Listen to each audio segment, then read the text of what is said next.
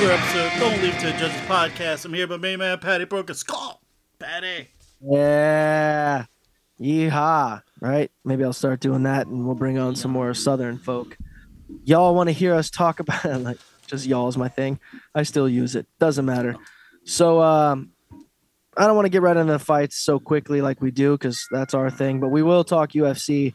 And I got to talk about this uh, Brandon Moreno versus Alexander Pantoja flyweight title fight. Very excited about that. This is just upcoming stuff. And I want to mention it because it is exciting because you and I have talked about it a hundred times about these repeat fights. We're going to keep doing it. We're going to keep running it back.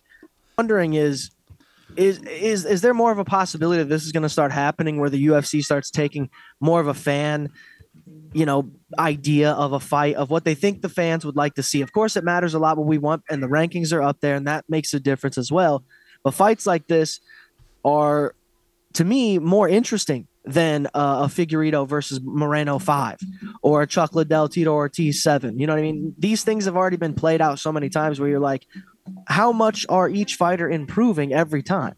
Because if they're not, you're going to see the same fight. Kamaru Usman, Leon Edwards, right? Yeah. Essentially, and- same exact fight. It was a different finish, but ultimately still the same finish. The guy walks out with the belt, and that's what they all want. But there's some other news that I had seen, but I I, I don't know. I lost the article. Oh, I'll, I'll bring you some news in a second. But this hit me with fight you're talking about is actually a repeat fight. I'm pretty sure. Right, Itself, yeah. But it was years ago, so it's a a major difference. It's not something that's um, you know, just happened. We're watching it like three, four times in a row. So Yeah, this this is a good storyline to me. Um, this fight here because it was in 2018, and uh, Pantoja won. So this is a this is an interesting. I've been kind of waiting for this storyline to play out. I, I figured it would uh, play out a while back, but we're we're just getting to it. And uh, but anyway, I, I'm surprised you didn't bring this up. Uh, and I wrote it down some fucking where. But Jake Paul versus uh, Nate Diaz in a boxing match.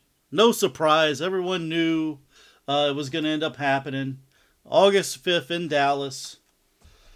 And Diaz is saying after he puts away Paul, he's going to go back to the UFC. Well, you know how we feel about Jake Paul. The thing that I know that's not going to happen is Jake Paul's not going to knock out Nate Diaz. That's the only thing we know. The only other thing that we know is Nate Diaz isn't going to knock out Jake Paul. That's just not going to happen, and we know that because why? And if That's he does knock out Jake Paul, he'll hold them up till the fight's over.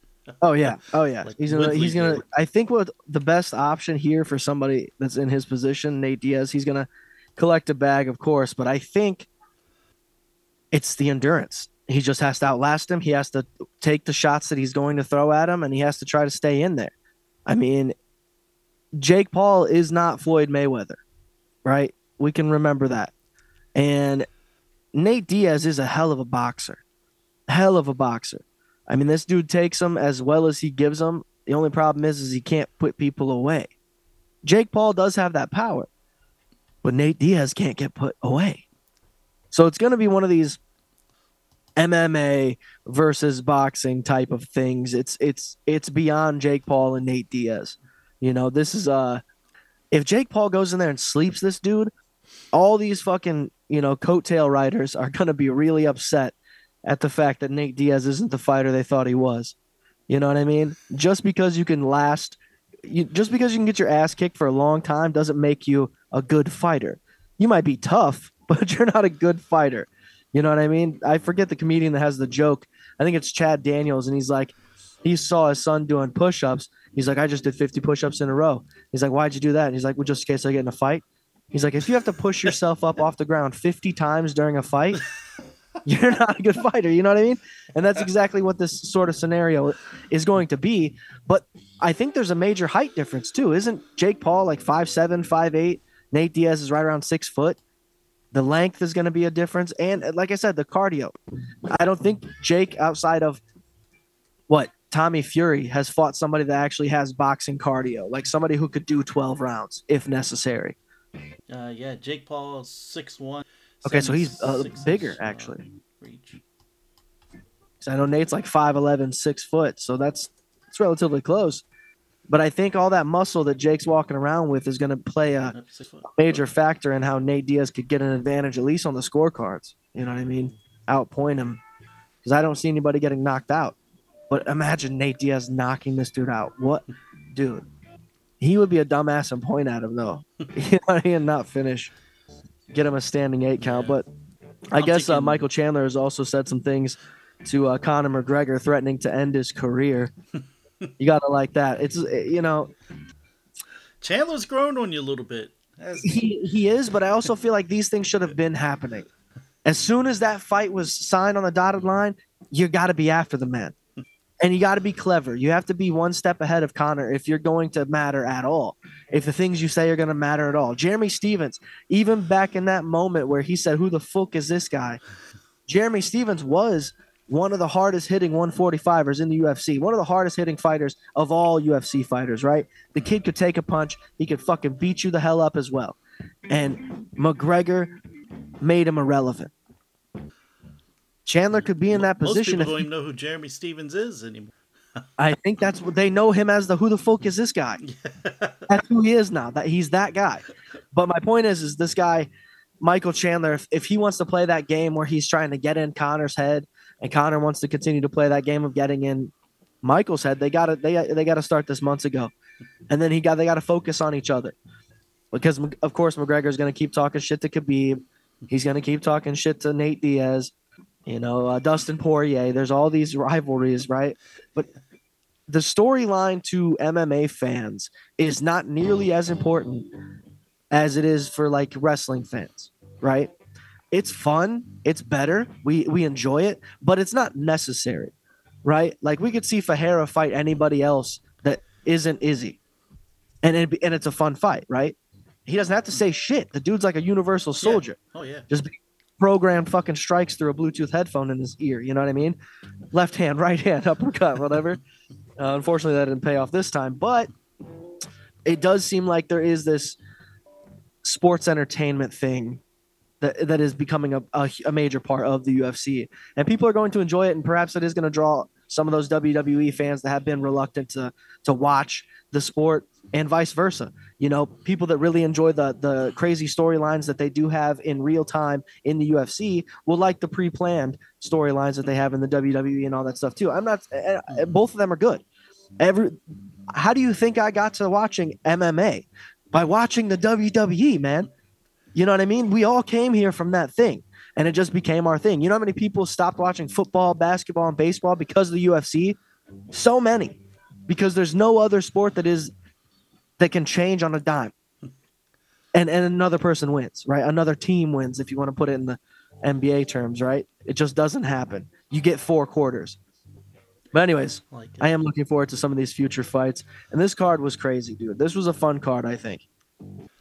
Yeah, the card that just happened. Uh, dude, I'm gonna start from the beginning. Uh, Sam Hughes came in and was just uh aggressive, a lot more aggressive than I've seen. The lady she was fighting, she was trying to do some Ryan Hall type shit, just laying on the ground. God, I hate that.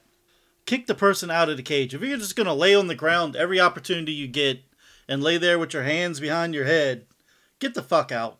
Get up, get out, go back to the locker room. Yeah, I would doctor pay. Five hundred dollars every time you fucking lay and pray. It's, it's ridiculous. Uh, Steven Garcia. Hey, wait, hold on. Let Oh, me get some Sam. Hughes in there. I got to give some love because we did. You and me have watched Sam Hughes for a while. We've seen a lot of these matchups that she's had. We've seen her on fire, and we've seen her, Up and down. you know, not do great. And this was one of those mm-hmm. moments where you're like, "Oh fuck, man, it's she's out. She's done. She's got her. She doesn't got her. Oh shit, she doesn't got her." And then Sam comes, turns it around, and fucking ends up, bro. You got to give credit where credit's due in the female divisions Yeah. when that shit happens. That's a tenacity. That's a toughness that you're not going to see. But Sam has to do that every time. I'm not talking about put yourself in a bad position and then fix it. I'm saying start, start in that having that Yeah. mentality when you walk out. You know what I mean? You make a great point that I skipped right over. Is this chick, uh, Jacqueline? Uh, she should have choked out Sam Hughes in the first round. Fight should have been over with. But Absolutely. Sam fought back. That's the crazy dude. And it was so locked in. She just somehow turned her head enough and was able to slide out that you're like, I'm impressed. I'm impressed. I thought it was done. Press, dude. Oh, Steven Garcia. And then after that is when she just kept laying on the ground, trying to bait her in. Absolutely. But what do you think about Steve Garcia pulling out the knockout, dude? Man, mean, he got dropped with the big right hand in the first round. Dude was kind of all over him. And, uh, yeah, you know, when he dropped Garcia and he jumped on him, he was hitting him. But I'm like, dude, let him up. Let him up, man. Let him up. but, uh, yeah, then Garcia uh, with a few shots in the round, and then the second round, Garcia come out and just fucking destroyed, destroyed dude. yeah, it was uh it was a very veteran move of the young Steve Garcia. Something that, that you don't see in these younger guys in their careers, where they're able to. I don't know, man. I don't want to say that they they're so quick to give up these days, but it definitely does. It does feel like when they know that they're fighting defensive, they they only stay defensive. Hmm. Whereas we come from an era where you know, Chuck Liddell's got you up against the fence and somehow Chuck Liddell gets put to sleep. You know what I mean? Rashad Evans was still firing back in those moments. Hmm. Rich Franklin still tried to fire back against Anderson Silva. That's how he caught the knees. You see what I'm saying? There's yeah. there's eras of this this fight game where you see a brightness in in a certain fighter today that reminds you of fighters back then. And that's what I think Steve Garcia showed. He was like, "Fucking what happened?" Survived, and then he said, "Nah, not again, not again." Put him out. Beautiful work. Now, this next fight, I, I hope you don't have much to say uh, good about this fight because I, uh, I I watched it. I put it on late, and then I, I fell a fuck I fell asleep. Then I replayed it and I fell asleep, and I fell asleep like three times. Where I was just like, all right, enough. This is a boring ass fight. I couldn't I could not stay awake for this damn fight, dude. Yeah, I don't know what it was. I don't know if uh, Ignacio saw something out of Trey that nobody else did because he was very timid. It was a lot of distance fighting. And when they did engage, it was one, maybe two shots at a time. They yeah, they they stayed away from each other and then uh Ignacio would come in, hit him with some body kicks, jabs, back back up. Yeah. And then you know what? I'm, I'm sounds like I didn't miss anything. I might I might have actually watched it all and just thought I fell asleep to it, if that's all that happened. Yeah, just those first three minutes, put it on a loop for 15. Yeah, okay. Fight. Uh, let's That's, see. We got what a segue. what a segue into Loopy. Yeah, you know. Uh, speaking of decisions, we got Lupita Godinez versus Cynthia Calvillo. Not much to say about this fight. We expected a decision. Um, Loopy pulled it off again. This is the problem with the female division is when you have those decision wins so consecutively, it doesn't. There's no argument to make you a title challenger. It's like win, win, win, win all day long. But do it to the point where people remember who you are, right? At this point, some of these females are going to have to start getting Charles Johnson haircuts to fucking be memorable because they're not doing anything in the octagon. You know what I mean? Beth Rawlings was remem- memorable because why? Or Bec Rawlings was memorable because why? She looked strange. She wasn't the best fighter by any means, but you remember her, right? Yeah. So here we're right. in this position. I don't know. Loopy, where do we go from here? That's a hell of a question, and I, I don't know what happened to Calvillo. Uh, Cal, uh, Cynthia, she they, she just got cut. That's her fifth straight loss. She's finally cut. But dude, she if you go look at her record, you know she she came in um, in different organizations with the win over Gillian Robertson, win over Montana De La Rosa, Pearl Gonzalez, and when she went to UFC, she come in just winning, winning, winning. She did lose to Carla Esparza and then won her next two, Courtney Casey, beat Jessica Eye. At that point, she's 9 1 and 1. And then bam, five straight losses. It's wild. It's really wild. And yeah, she, okay, so wait, got cut. Look at this. I'm looking at the stats here from this fight. And as far as the stats are concerned, out of knockdowns, total strikes, significant strikes, takedown percentage, and uh, submission attempts, Calvillo leads in all of them. Wow. Okay. Here's the thing, though out of total strikes, Calvillo was 107 out of 338. she threw 338 total strikes, dude. Lupita Godinez, 188. But she landed 93. So that's a way better percentage. Am I wrong? Yeah, it's 49.5 to uh, 31.7. You know, one judge did give this to, to Calvia. Okay. That's expected. It should be expected because mm. then significant strikes. It was 104 of 333, dude. She threw 333 significant strikes.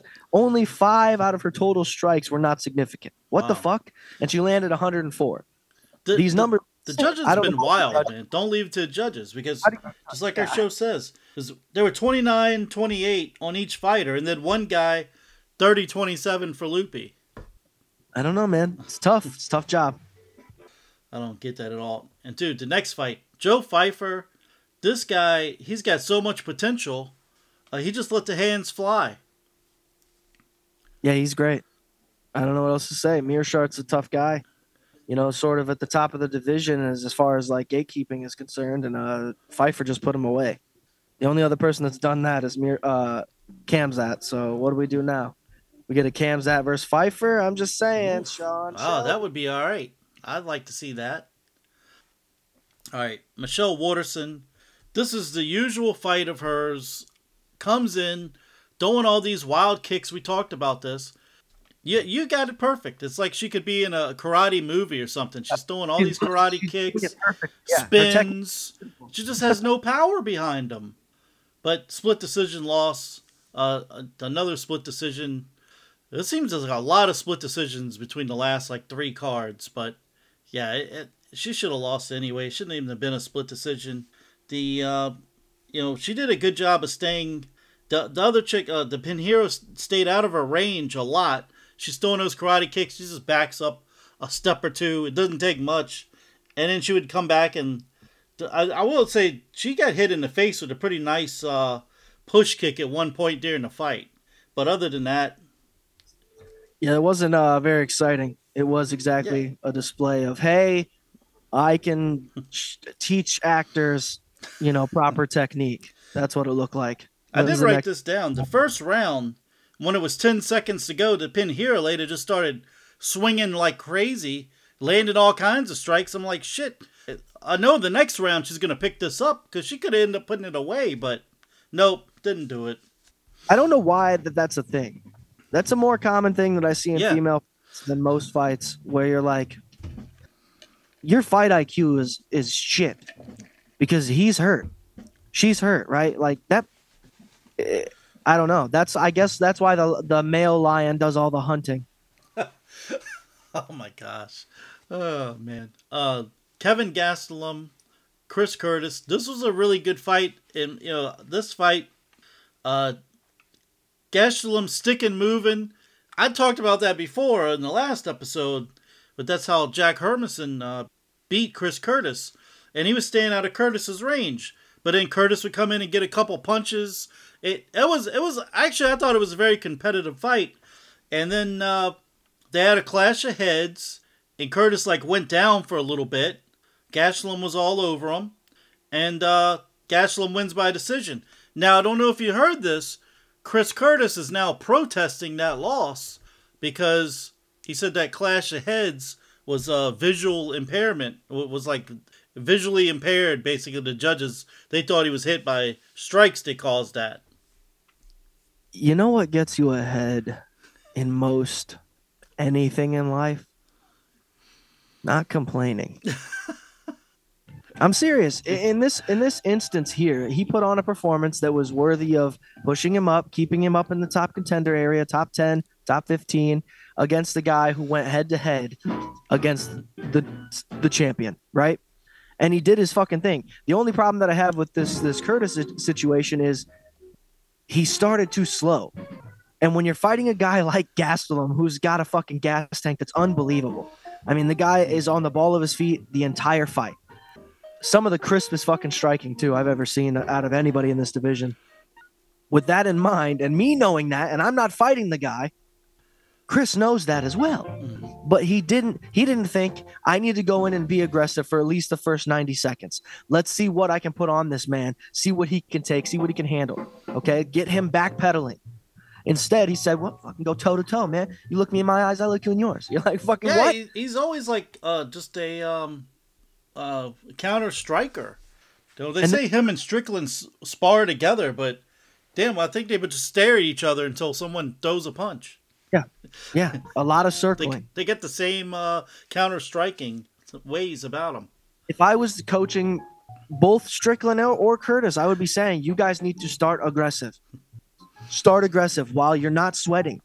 You know what I'm saying? Because even the takedown opportunities that somebody throws at you are going to be a little bit easier to stop because and not sweaty. I mean, do I have to start coaching, Sam? What are we Yeah, doing? Let's I the team, so. dude. I think so. Get some young. We'll get a camp going off this podcast. The whole camp's called "Don't Leave It to the Judges." yeah. You guys, okay, guys. I don't care if we go to the. You can't make it to the judges. You need to break something. More people will be going to this camp than listening to the. Uh, yeah, fuck it. We'll quit the show completely if we start a camp. Oh man, Christian Rodriguez. All right, so they tried to get Raul Rosas Jr. Uh, an opponent that he could fucking beat, and it backfired on him. Okay, Oh. stop. First thing I want to say before you continue with any more details on this fight is remember the little video montages before they started fighting? They were talking about this kid No. being Jesus, dude. this kid being Jesus. Yes, dude. Uh, his mom, something about when he was born. They did this whole thing about him being uh, the second coming of Christ and he's blessed and all this different shit. And then he Yeah. loses, dude. Then he loses. Jeez. That is my favorite thing in the world. That is Did- fucking comedy. Did they have any explanation why he's so ugly? He's so blessed. Ah. I mean, you know what I mean? Genetics, dude. Because he's got brothers and sisters, and you're like, they don't look like him at all. You know, maybe he, ju- he really did start fighting at a very young age, and things just got misshapen. and it's like when you drop a pear over and over, it's a different fruit in the end. But yeah, he lost. So we can forget about this fucking 18 year old half ass Yeah. phenom. It was not a thing. It'll never be a thing in this sport. This is the wrong sport for you to think that that's going to happen, kid. It's Sage not gonna Northcutt all over again, except for Sage Northcutt had the looks. Sage Northcutt, it's Chase Hooper, it's Raul Ro- this every single one of these guys that have attempted this have one the one skill. I can wrestle good. And then you're like, but then I'm twice your size. Have you heard of man strength? Because you's a boy. You're walking in here to man strength of a guy who's got 19 fucking professional fights, 35 fights as an amateur. You're gonna beat him because you're 18. I don't know what the, what the thing is. What's the superpower, guy? Experience. Nope, it's not experience. Card. No, it can't be cardio. Uh, oh, what? Because you got last. You're too small. You're, you're gonna be too small. You don't have. You barely have fucking adult teeth in your head. Oh, So I keep wow. But I mean, I know that backfired UFC's plans, man, because you they were just all over this kid. They just they they say eighteen year old, they're like a, uh, a Catholic priest or something. Actually, that's a little too old for that. I don't know. I would promote a 50 year old fucking phenom before an 18 year old. That makes more sense. You know what I mean? Houston Alexander, make another run, my guy. Throw Keith Jardine back in the mix. What are we doing?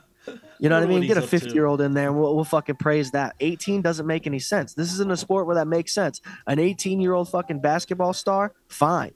NFL, fine. Hockey, fine. Fighting? Fighting, though? You know what I mean? Are you Bruce Lee? How much younger can we get? They're going to keep trying. I promise you. Dana White, whenever Dana White's got a kid, or who, whenever these fucking guys that are at the top, you know what I mean? It's gonna be so and so's kid, Randy Couture's son. No, that guy stinks. who else? That would be cool, man. Bring in uh, Chuck Liddell's son. Got Yeah. the same haircut and shit. I'd fucking watch that. Give a shit he got beat up or not. See Chuck Liddell in his corner. I mean, I watched John Gotti Jr. fight. John Gotti Jr. Jr. He was in Bellator, and you're like, that's fucking cool as shit. Because you just know, you know what I mean? There was a guy, uh, what was his name? Michael Michael something Westbrook. He was a defensive. He was a Oh, corner. football player. Yeah, Yes. yeah, For the Red Okay. the- Na- He was nasty as shit too, for the Chiefs, right? Uh, well, I know he was with the come the Redskins. Fuck it, I'm, I'm gonna say the politically incorrect. Okay. That's what they were when he played for him. he Oh, was on. Bully Beatdown with uh fucking Mayhem Miller, right? Oh, okay. I saw this guy and I'm like, that's the smartest thing ever. For a football, for a football player that plays that position specifically to transition into MMA, oh, let's go, dude. Those are the guys you root for. They're bringing in these fucking 360 pound fucking defensive ends, and it's Like, like when Shogun brought it, oh, not sure. Um, uh, shit. Uh, Strike Strikeforce. They brought in Herschel Walker, but he was Oh. already like 45 or something. It was it was too no, late. he was actually winning. You're like, yeah, this- they had him going up against some nobodies. where's Bo Jackson? What's he doing right now? Oh man, Doing right now, dude. I bet he whoops. Bo I bet he wins one fight. I bet he can win one. Bono's MMA. Bo Jackson got one in him, dude. I promise. Let's- Let's, hit OJ him- Simpson. Who's not gonna pay to watch OJ Simpson fight? Oh my God, I was gonna say the exact same thing, dude. Thank you, Sam. We know each other so well at this oh, Yeah. point. We are going OJ for sure. Tom Brady.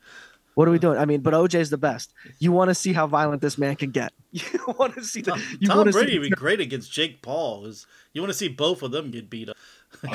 we just, we- I mean, that's a, like that's like a mil- billion dollar idea, right? That fight. Look. cut all of this. We got to start our camp. Go ahead. oh man, so Kevin Holland, uh, no worries with Santiago Ponzinibbio. No worries. I don't know, man. I didn't fucking see it. I'm sorry. You're good. You're good. I'm it wasn't. faking it. I'm wasn't- fucking faking it, dude. That's fine. But no worries was just why I had to call it because I'm like, Oh, what happened? Tell me. if it wasn't because Kevin started talking to everybody after the first round. He's like talking to the norm. commentators, talk doing his shit. He barely said anything during the actual fight, and that I guess hyped him up. Huh. Because Ponzinibbio was doing fine. It was a good matchup. Uh, there was a lot of backpedaling from Kevin. He was moving backwards, couldn't figure out the timing because he was a smaller guy. Ponzinibbio was a little guy. But by the second round, he's like blah blah blah to Joe Rogan and shit, and then he comes in and fucking puts boy to sleep. Wow. You're like, I'm surprised he wasn't talking during the damn fight. Bro, if I remember correctly, he hit him like three times going down. clean hooks. Clean hooks. Kevin Holland's back on his shit, man. I like He's- that. He's a great boxer. His boxing has always been on point. His his footwork his footwork is the problem. I was starting his- to wonder if he was like intimidated by uh, Wonder Boy or something. He just had he had Wonder Boy big shots. He just didn't put them away. It was like he got he also frustrated. called out Jorge at the end of the match. He called out Masvidal. he made sure he even brought the mic back and was like, "Guys, there's this fucker named George." And George, see ya. I'm out. So, what do we got here? Rob Font, Adrian Yanez. You know, man, Adrian had a lot of hype behind him, but Rob Font's one of those guys that he will just come through. He's a Calvin Kattar camp guy. You know, these guys are tenacious. They have a will to win, and uh, Rob Font found it.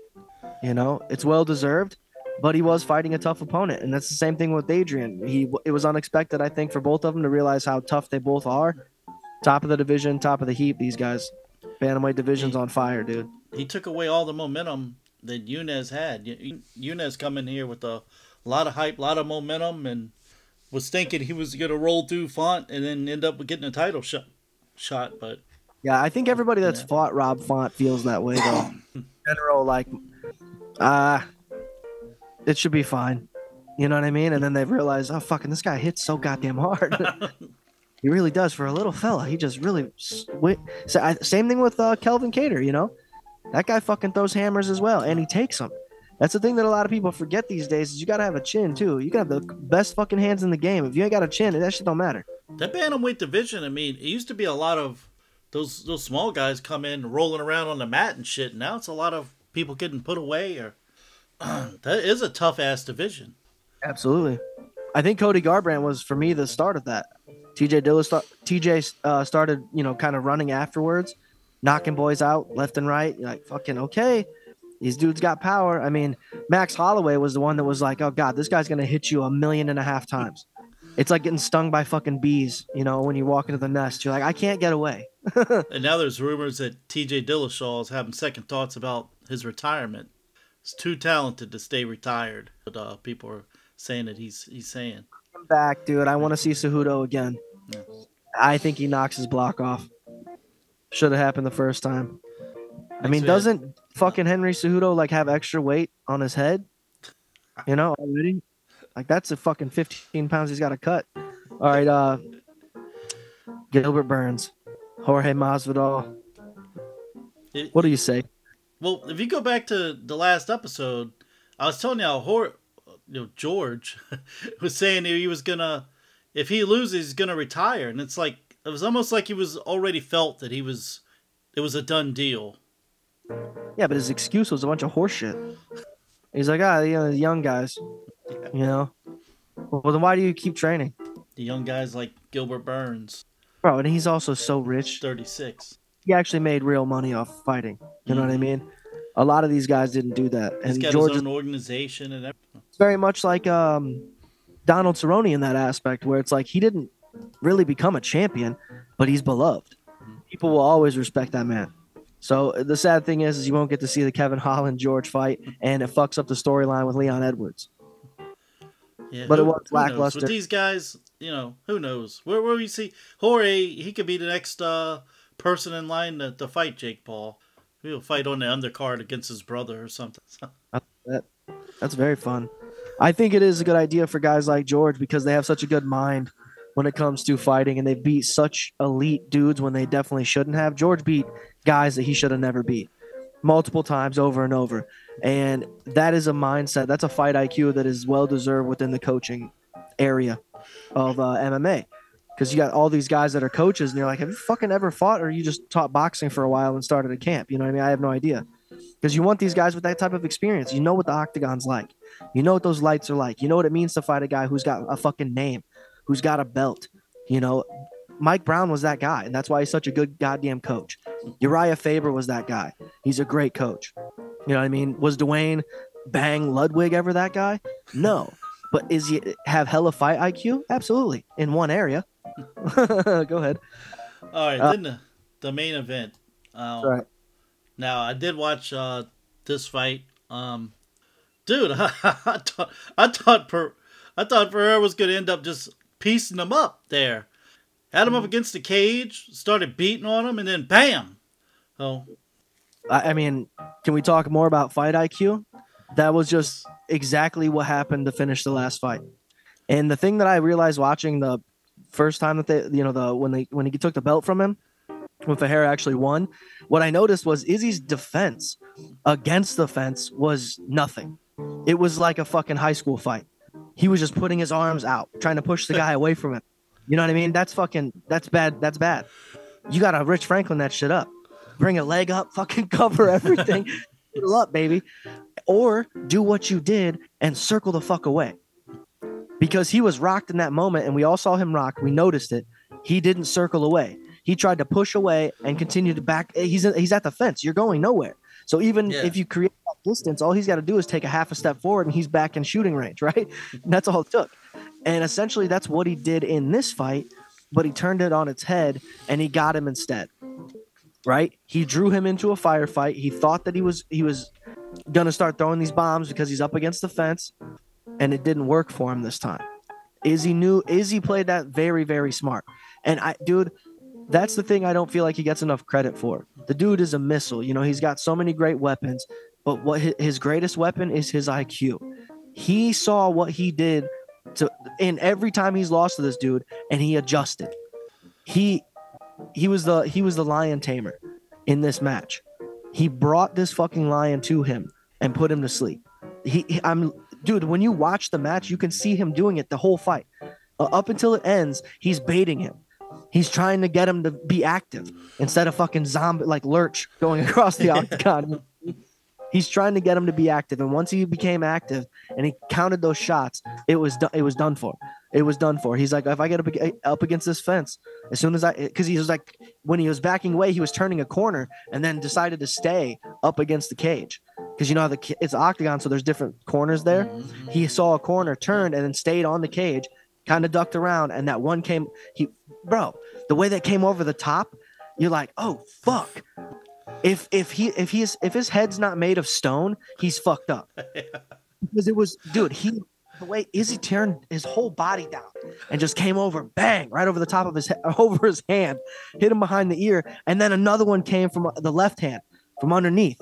So he had plans of like, I'm I'm I'm lighting this dude up right here, zing zing zing through, dude, beautiful work.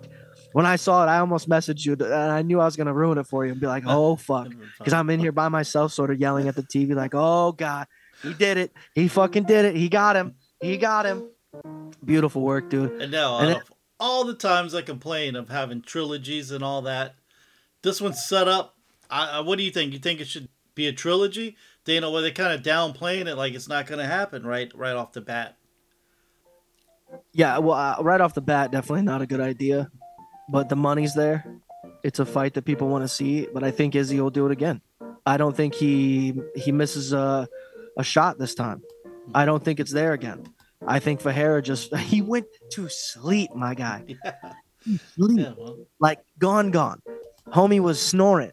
Bro, he shot three arrows. Gagow, gagow. In the amount, dude, you know how long it takes to fake shooting arrows at a dude while he's sleeping? That's a long nap. That's a long nap. Eh, He didn't do that to Izzy. He didn't do that to him, right? In the octagon, at least. But this, he, bro, I don't see him doing it again. And this is all hand work. This is all Izzy throwing hands because what was Pereira doing most of the fight? Chopping that fucking leg. He kept chopping the leg. All they could talk about was him chopping Izzy's leg. And then, you know, when you're when you're throwing a lot of kicks, there's gonna be times because he even walks around like this, like an action figure. Pereira, his Yeah. hands by his side. There's like no boxing technique at all in his stance. so you're like, if he keeps throwing this this fucking leg kick, he's gonna catch these right hands. You know, because you're gonna put your hand down when you throw the kick. It's just natural, you- unless you're fucking. Because he barely ever put his hands up in the first place. Let's go, man. Let's go to this next card. Yeah, I mean he's not.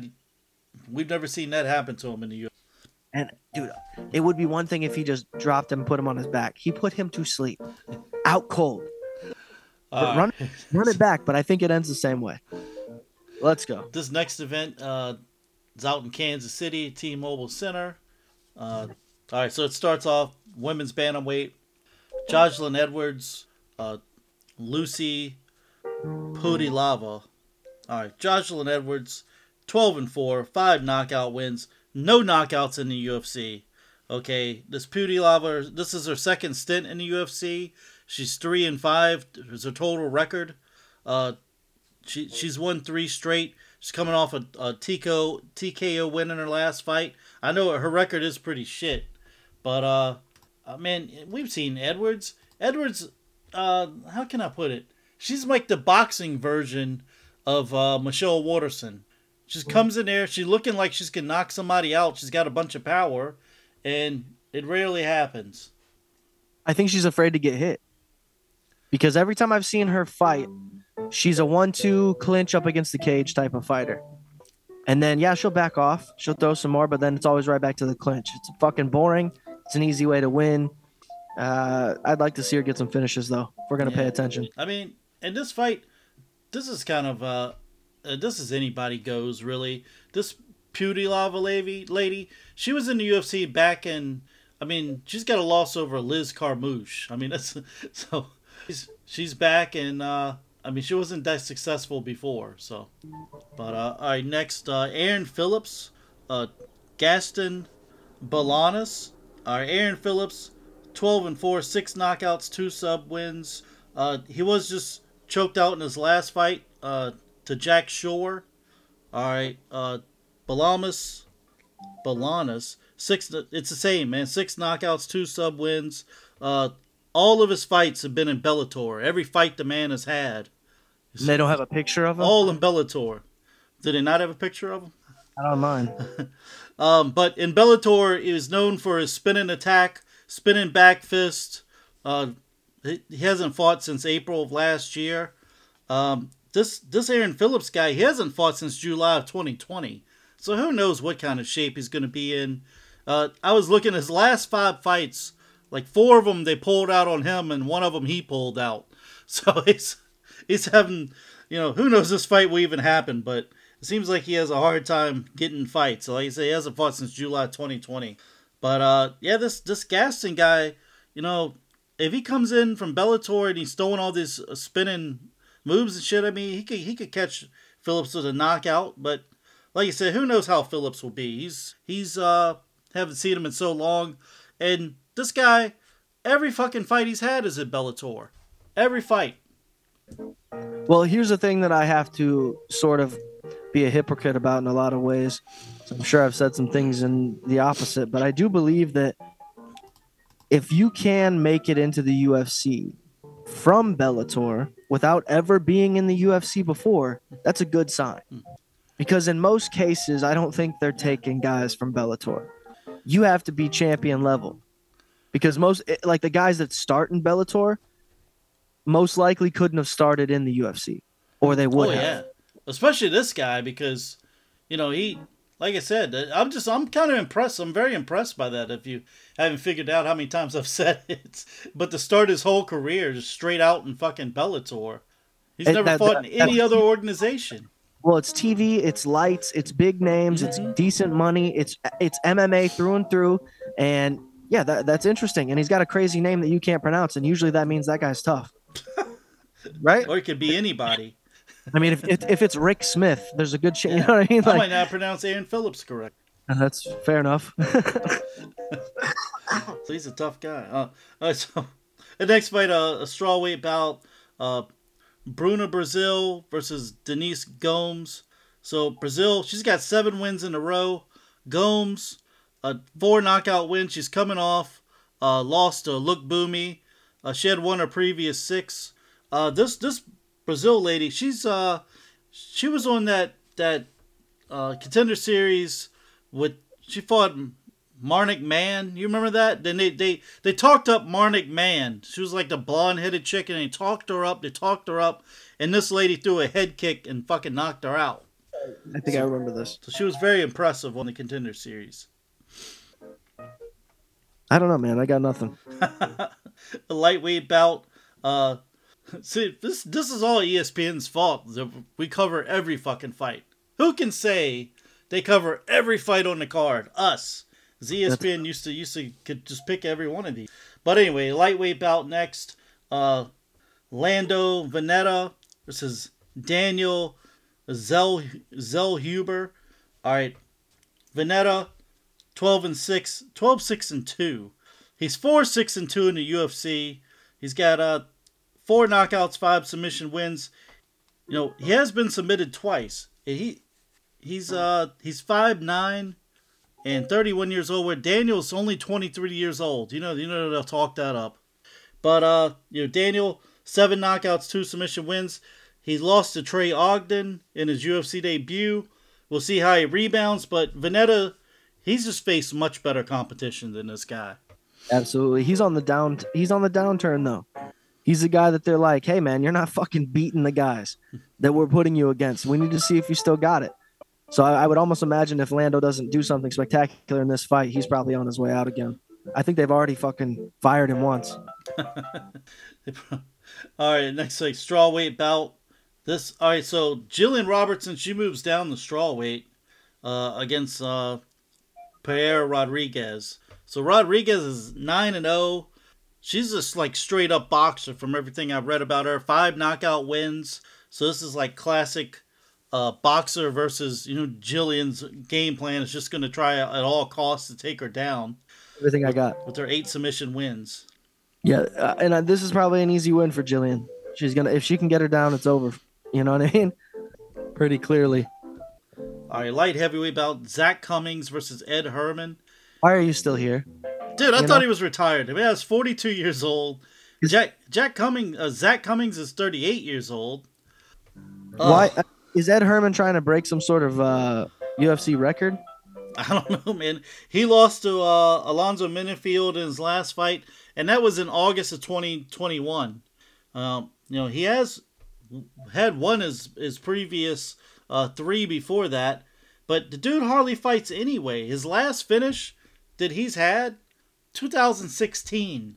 Oh yikes! So, so Cummings, this guy's got 12 submission wins, man. This guy's going to be trying to come for his neck, I guess. He's also has been submitted twice. Uh, he's won three of his last four, and he hasn't fought since August of 2020. So where, where they they're like, all right, guys, who the hell hasn't fought the longest? And they're sticking him on this card. But um, oh, two light heavyweights. Let's do it. Like Ed Herman used to fight at like what 170. Now he's fucking 205. yeah, he did. Crazy. Yeah, I didn't even know the man was still around. Technically, I guess he hasn't been around. No, you're right. But uh, next flyweight bout. Now, th- I think this would be an interesting fight here. Brandon Royval versus uh, Matheus Nicolau. So, Royval, he's got nine submission wins. Nicolau, you know, five knockouts, five submission wins. He's been knocked out twice. Uh, he's got six wins in a row. He hasn't lost since 2018. Both of these guys are coming off a win over Matt Schnell. Matt Schnell. uh, both have fought good competition, but Royval has faced like the top tier competition. So this should be pretty interesting, I, I think. Yeah, I think the pressure does lie more on uh, Nicolau because Royval's been in there with some with some tough guys in this division. They both kind of have, but I think Royval has a. I just want to say he's a little more versed. Where I think uh, Nicolau's going to be a going for the grappling, right? The wrestling. Me trying to grab your head, put it between his legs, and power bomb you or something. That would be cool to see, but these are little fellas. So the next featherweight bout, uh, Bill Algeo versus T.J. Brown. All right, Algia, the guy, uh, he's 16 and seven. Brown is 17 and nine. Did, these these aren't great records, but anyway, uh, Algeo, no, he's got six submission wins. Uh, he's been submitted twice, four knockout wins. T.J. Brown, four knockout wins, six, uh, ten submission wins. You know, he's been knocked out three times and submitted three times. This guy, but he has won three of his last four. Algeo is coming off a split decision loss to Filio in his last fight. Neither one of these guys is going anywhere. They don't need any of these guys. Yeah, I think that's what this card's for. Which guy's gonna actually come out and do something impressive? Because even you know, even having one victory added to the, either one of their records, it's not. you know, No, it definitely don't stand out. Dude, this next fight. All right, lightweight bout. Clay Guida, Rafa Garcia. Guida, 41 years old, 5'7". Well, they're both 5'7". Rafa, 28. It's time to pass the torch, man. It's time to pass the torch on over. Uh, is that going to happen? Is is Guida going to get taken down and submitted? That that's what I see happening, man. I see uh, a high level grappling here. Uh, maybe Guida takes him down first. They fucking spins around. I, I can just picture them rolling around. I can see it right in front of me playing out. Them rolling around like a fucking helicopter on the ground in circles until Rafa grabs his neck and chokes him out. yeah, I uh, I just, yeah, I picture it too. But I also have this wonderful imagination that allows me to take this thing other places where I see, for some reason, Clay Guida just beating the hell out of this guy. Wow. I don't know, why, but I think it would be so funny to see Clay Guida continue to be successful in the division. Just keep beating up everyone, dude. At, at his age, at he's still one of the top guys. People love this guy. He's such a fun fighter to watch. His hair is disappointing now. It's hard to look at that bald spot, but he he's just a. It's it. There's something more interesting about him doing well in his division than it is like Derek Brunson or Bob Green. You know what I mean? Like seeing Clay Guida go on a tear, think- sleep. You know what I mean? It'd be fantastic. You're talking earlier about people that you know saved their money, whatever. And I hope Clay Guida saved a ton Yeah. of money. This guy's been around so long. You know who didn't save their money, Sam? Ed Herman. yeah, but Guida it's just man. He's always fun to watch. I mean, he's never his fights are always fun. He's always moving around. He's uh He's a high cardio. He's got more submission losses than Garcia has submission wins. He's been submitted eight, uh, 11 times. Garcia's got eight submission wins. Here's the thing that I feel like he has that most of the guys his age don't have right now in their current fight, you know, career, a knockout. Right? Like Clay Guida recently put somebody to sleep at his age. So that right there alone is like, ah, keep doing it. You know what I mean? Like knowing that it's still there. Because mm-hmm. Bobby Green, it's all fancy and shit, and Derek Brunson, he'll wrestle the fuck out of you. But Clay Guida's got the wrestling and he'll throw that hand at you. And I like that about him. He's a carpenter, bro. He's made of wood, I guess. Fun. He's just a fun character. You, this is what we talk about with the storyline shit. It's like this is what the fundamentals of a, a storyline or a character is within this organization. Is it's a guy like Clay Guida, where it's like he didn't have to say two words. Mm-hmm. It was just the way he fought, Yeah. the way he moved around. You start to love those guys. Uh, bantamweight next, Pedro Munhoz, 19 and 7 versus Chris Gutierrez. So the thing with Munhoz, he's never been finished, the guy. But in his last six fights, he's won four, one no contests. So he hasn't had a lot of success lately, but uh, he has fought like you know high caliber people. It was record real quick, you know, uh, Dominick Cruz, Aldo, uh, Frankie Edgar, Aljamain Sterling, you know. So, but Gutierrez nine knockout wins, one submission win. He's won his last four fights, Sam, say this though. Out of those fights, how are they finished? which I'm I- losing most of them. Uh, How? All right, let's uh, and and his not getting finished. All right, let's see here. Uh, let's go to uh, that O'Malley fight. It was a no contest. Cruz decision, decision, deci- all decisions. Okay, that's why he hasn't gotten a title shot. that's why people don't know him. Yep. That's why. And it's you. The UFC themselves is saying, "How do you sell a, a championship fight? You're you're winning by decision, guy." Yeah. Well, he lost most of those. Oh my decision. god, wait, dude. Somebody tweeted this fucking talking MMA tweeted the other day on uh obviously Twitter. That was a dumb fucking reason to add that. and he said Jon Jones took off all that time to gain to the, to make the make heavyweight, right? Yeah, that's stupid. And then he goes, he's not going back to 205. And I was like, that's not the only reason he took all that time off. yeah. Man, What the fuck are you talking about? hey man, all you got to do is Google it. Why else wasn't he fighting? You dipshit. the fuck?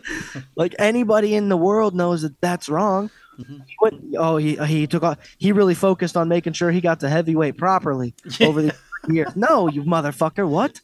He was already a giant fucking 205er that probably walked around at 220 naturally. And you think that was hard for him? No, dude. It was a bunch of other shit. Have you seen, have you ever watched Court TV? Fucking dumb. Like, do you even know who Ariel Helwani is? God, fucking. Uh, ahead. Tanner Boser versus Ion Cutelaba in the light heavyweight bout. Why is he still around? Why is Cutelaba still around? I'm gonna tell you why he's around because Michael Bisping is always talking that guy up. How many times you gonna hear him with his English accent saying "I "Ion Cutelaba"?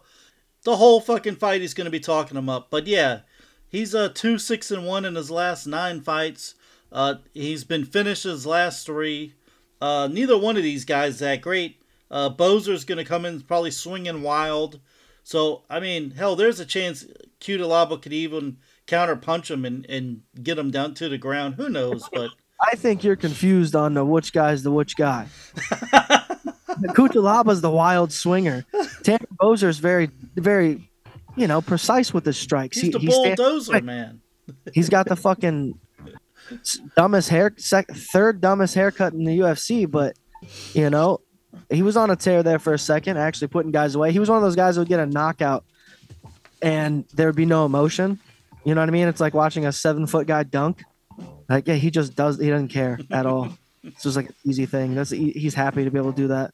He's gonna go crazy when he makes a free throw. All right, um, basketball. You guys get it.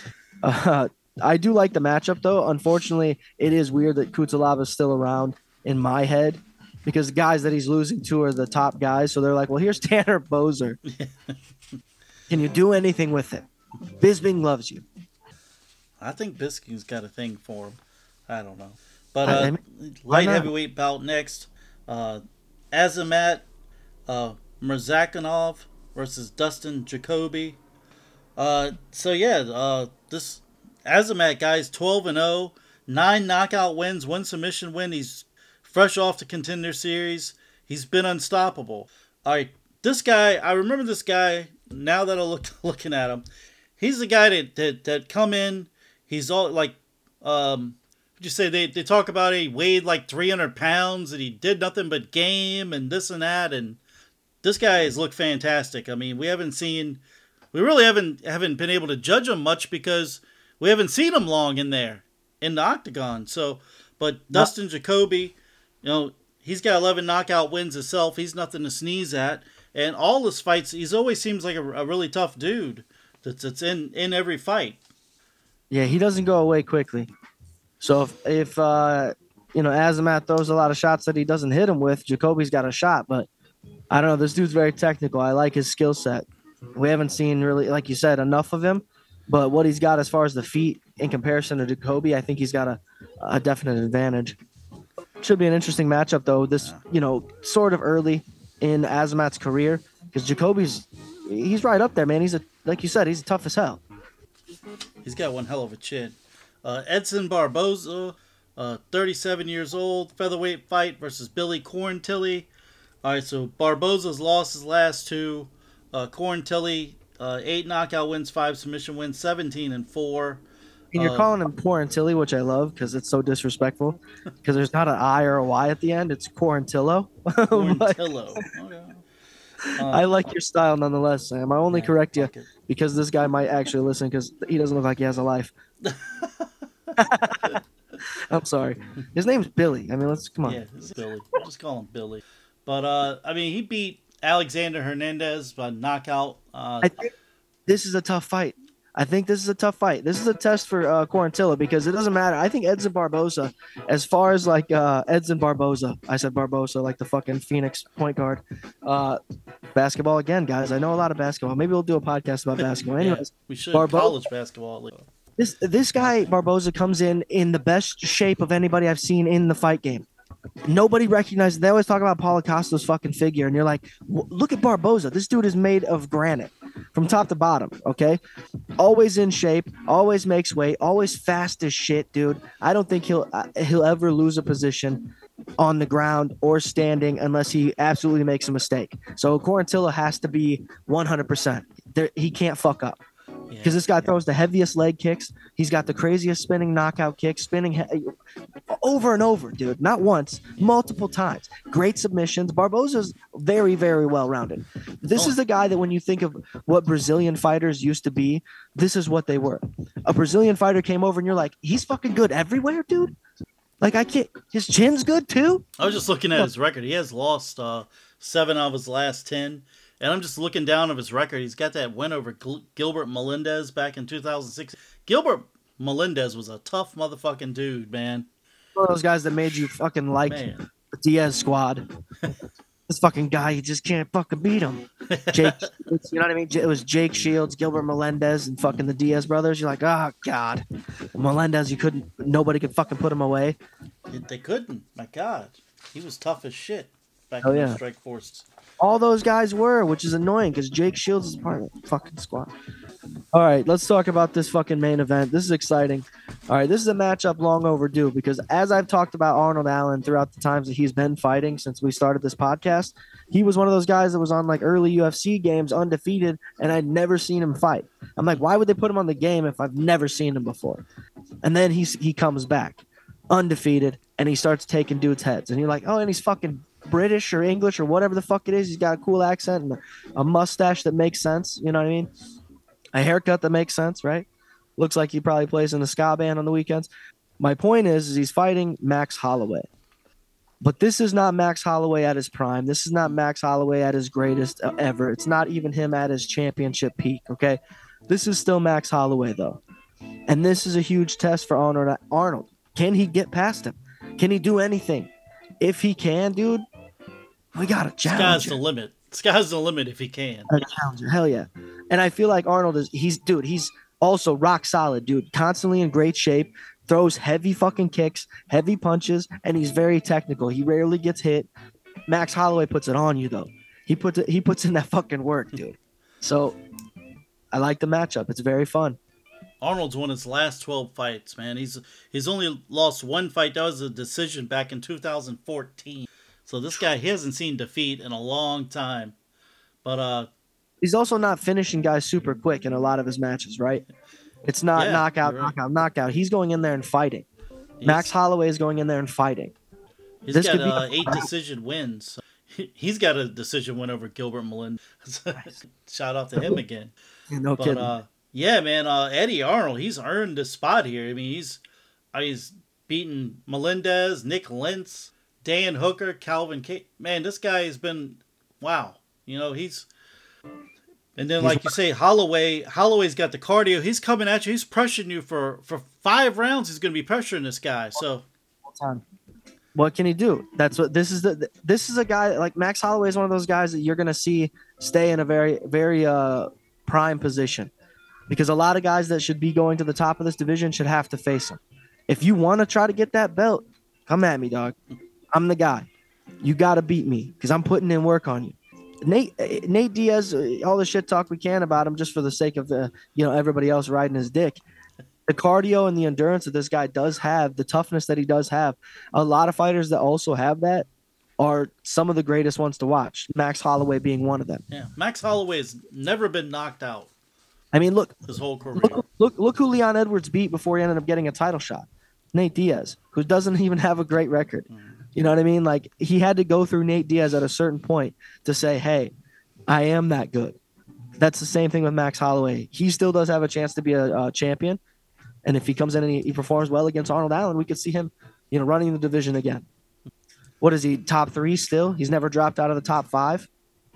He's uh, got to be up there.